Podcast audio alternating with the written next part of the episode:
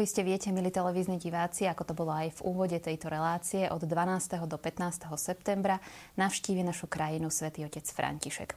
My v televízii Lux sa na to pripravujeme rôznymi spôsobmi, pretože tá návšteva nie je len o tých dňoch, keď tu pápež František bude, ale aj o tej príprave, ktorá tomu predchádza. No a jednou z takých príprav je aj táto mimoriadna relácia, ktorá nám má povedať o tom, čo to vlastne pápežské cesty sú.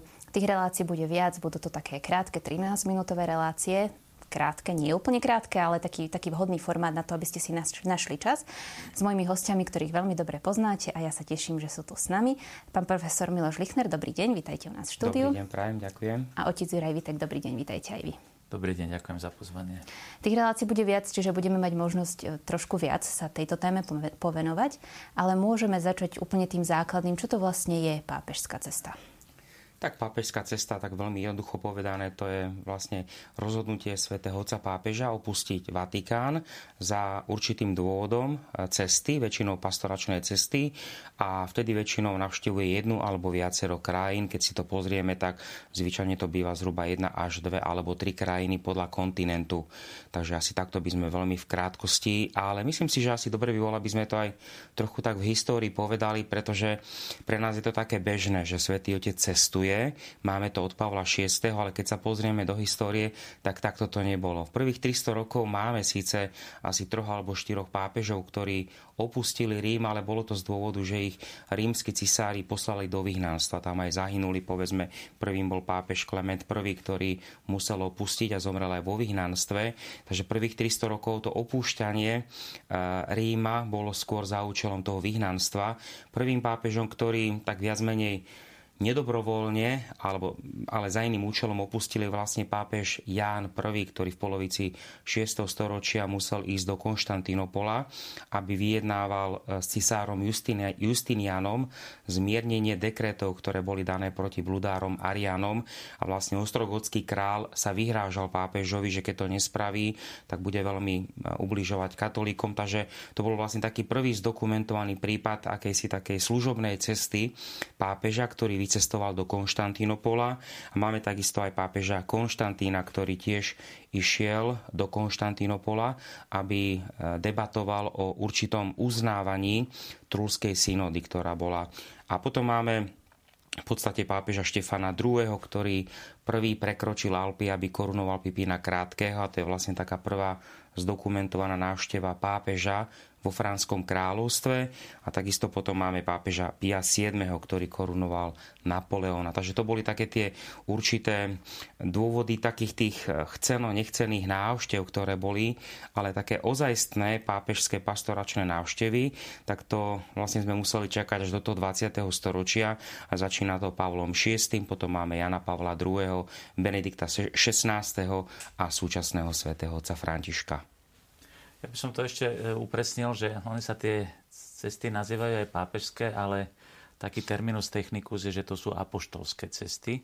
A to má tiež svoj význam. Jednak, keby sme do tej histórie mali ísť, tak by sme mohli povedať, že tie prvé apoštolské cesty sú tie, ktoré začali apoštoli, e, keď posluchli Ježišov príkaz. E, chodte, učte všetky národy a krstite ich mene Otca i Syna Ducha Svetého. To slovo apoštolský, apostolos, znamená poslaný. Čiže mm, dá sa povedať, že tá prvá generácia, teda apoštoli, eh, v ranej cirkvi prešli, dá sa povedať, celý vtedajší svet a ho evangelizovali. A teda poznáme tie apoštolské cesty svätého Pavla najmä, tých, tých bolo samozrejme najviac.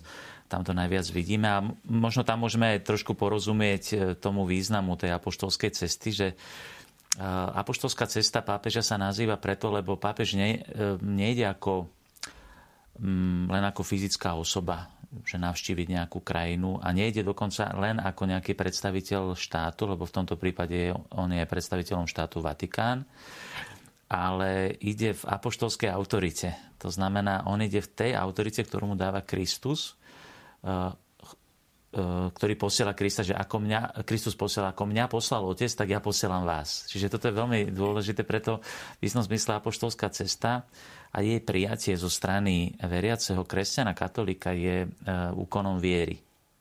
Lebo pán Ježiš povedal, kto vami pohrdá, mnou pohrdá, kto, mňa príjma, kto vás príjma, mňa príjma. Čiže toto je veľmi dôležité zdôrazniť, že je to, je to určitý akt viery. No a pápež vykonáva teda pri tej apoštolskej ceste svoju apoštolskú autoritu nástupcu apoštolov, nástupcu svätého Petra.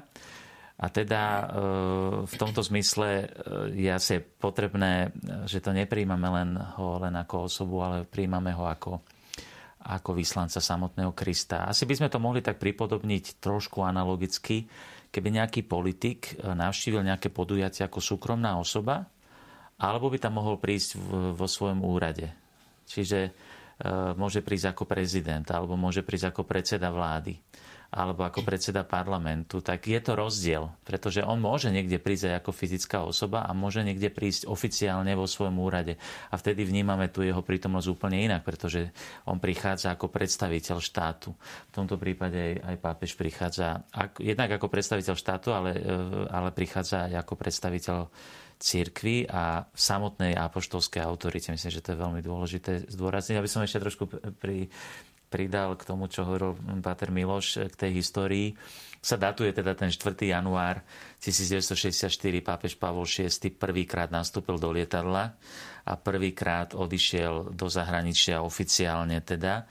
A to bolo teda do Svetej Zeme. A on to tak pekne povedal, že ide tam, kde sa to všetko začalo. Najprv navštívili Jordánsko a potom išiel teda do Svetej Zeme. Ale treba povedať, ešte pred ním to bol pápež koncilu, ktorý zvolil, zvol, zvolal druhý vatikánsky koncil, že tie pápežské cesty sú v istom zmysle nové, ale ako to býva, je dobré na cirkev nepozerať len v novosti a nie len v starosti, teda v, to, to, v tej starobilosti, teda, že, že, či, či, že tam je aj kontinuita, ale je tam aj určitá novosť. Tie pápežské cesty sú vlastne umožnené e, tou súčasnou dobou, že tie možnosti prekonávať tie vzdialenosti to jednoducho umožňujú, tie lietadlá to umožnili keby mal pápež cestovať na, neviem, na iný kontinent, tak by to možno trvalo celý jeho pontifikát. Hej, čiže minulosti. Áno, čiže dnes je to jednoducho možné. Ale vyjadruje to aj to, čo druhý vatikánsky koncil veľmi chcel. On sa chcel priblížiť k svetu, chcel, tak povediac, e, pridať do kroku, aby išiel spolu, aby ho sprevádzal, aby ho uzdravoval. A myslím, že tie papežské cesty to veľmi dobre vyjadrujú a preznamenalo to vlastne ešte pred začatím, tesne pred začatím druhého Vatikánskeho koncilu bola úplne prvá cesta. To bol Jan 23., ktorý 4. E, oktobra navštívil Asisi. E, to bolo na Sviatok svätého Františka. A vtedy opustil Vatikán a vtedy cestoval zo stacione E, termíny išiel, išiel vlakom v podstate, tak mu v tom hovorili aj, aj teda pápežský vlak, tak aj na tých jednotlivých zastávkach teda tí ľudia skutočne Davího e, pozdravovali v Spoleto a Terny a tie jednotlivé zastávky, ako sú.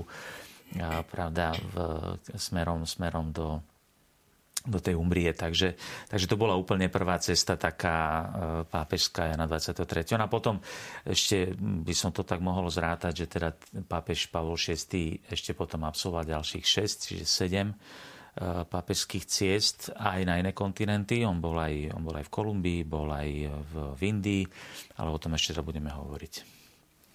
Tam ešte, aby som len doplnil trochu, aby sme tak si uvedomili, že pápež je teda takým dvojitým predstaviteľom, je aj štátnym predstaviteľom Mestského štátu Vatikán, ktorého právnickou osobou je Svetá stolica, ktorú teda on reprezentuje. To znamená, je to na úrovni povedzme prezidenta, ale zároveň je to aj hlavný predstaviteľ rímsko-katolíckej cirkvi a cirkvi, ktoré sú s ňou v jednote. Ale aby sme tak trošku aj našim veriacím povedali, že tá rozloha toho Vatikánu je skutočne veľmi maličká. Od toho 28.9 roku, tá, kedy bol uznaný za Mussoliniho, tak tá súčasná rozloha je zhruba 0,44 km štvorcového. Ten vatikánsky štát alebo vatikánske pápežské štáty, ktoré predtým pápežské štáty alebo pápežský štát, tam historici používajú aj jednotné číslo, aj množné číslo, bol o mnoho väčší, takže Vatikán strátil pri zániku pápežských štátov, matematicky to vychádza zhruba 99,99%.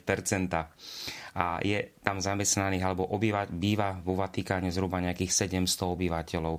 Takže to skutočne veľmi malý štátik, ktorý je, Monakom je o mnoho väčšie, ale zároveň sa k nemu hlási vyše miliardy katolíkov. To znamená, že Svetý Otec je aj predstaviteľom vyše miliardy katolíkov. Takže toto je zároveň, aby sme tak trošku aj ľuďom povedali, že áno, on prichádza a prichádza teda na úrovni, teda aj bude prijímaný na úrovni prezidenta, ale zároveň pre nás je to predovšetkým duchovná osoba.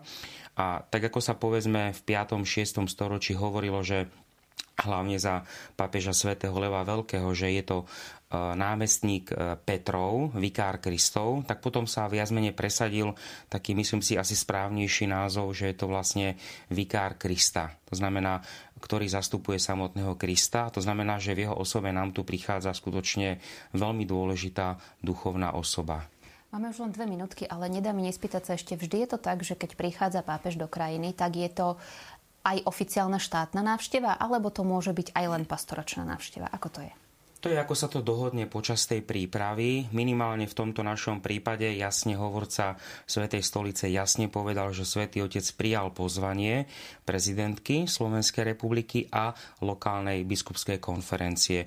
Vždy je to tak, že e, samotné e, pozvanie prezidenta alebo prezidentky nikdy nepostačuje. Svetý Otec má tých svojich veľvyslancov, to sú tí nunciovia, s ktorými sa potom rokuje a Keby nebolo pozvanie biskupskej konferencie, tak Svetý Otec by istotne neprišiel. To znamená, že máme tu takú určitú e, diplomatickú súhru, keď je dôležité, aby tam boli obidva teda také tie súhlasy. Aby, aby nevznikli nejaké nedorozumenia, tak je asi dôležité, lebo mnohých vyrušuje to, že prichádza predstaviteľ iného štátu, ktorý má nejaký vplyv na uh, občanov iného štátu. Ja teda e, niektorí sa obávajú, že to je vlastne e, zasahovanie do vnútorných záležitostí. Tieto problémy boli vždy, konec koncov, jedna, jedna z tých ciest pápežov v stredoveku bola do Avignonu, pretože z politických dôvodov a politického tlaku francúzských kráľov e, Francúzi chceli mať pápeža vo Francúzsku a teda bol v tzv. avignonskom zajatí.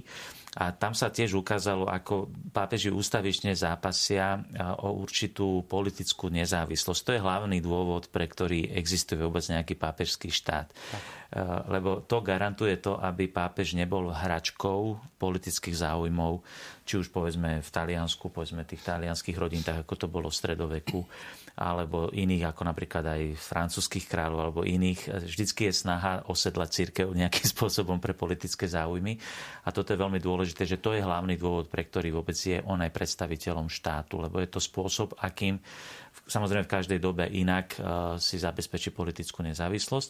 A ja by som ešte len krátke štatistiky o tých cestách pápežov. Tak pápež Pavol VI absolvoval 7 ciest do Indie, Kolumbie, Švajčiarska, Portugalska, Jan Pavol II 104 ciest, ten suverene najviac, preto dostal aj titul Globetrotter. teda taký by som povedal, že cestovateľ po celom svete. Približne 5 krajín ročne navštívil Jan Pavol II. Benedikt XVI 24 ciest, to sú 3 cesty ročne a papež František 19 ciest, to táto je 20. cesta. No a boli len niektoré krajiny, ktoré navštívili všetky, e, všetci, všetci pápeži. To je napríklad Polsko, e, Svetá zem a Portugalsko. Ďakujem vám veľmi pekne. V ďalšej relácii budeme v tejto téme pokračovať. Vám, milí televízni diváci, ďakujem za pozornosť a určite sledujte aj ďalšiu časť.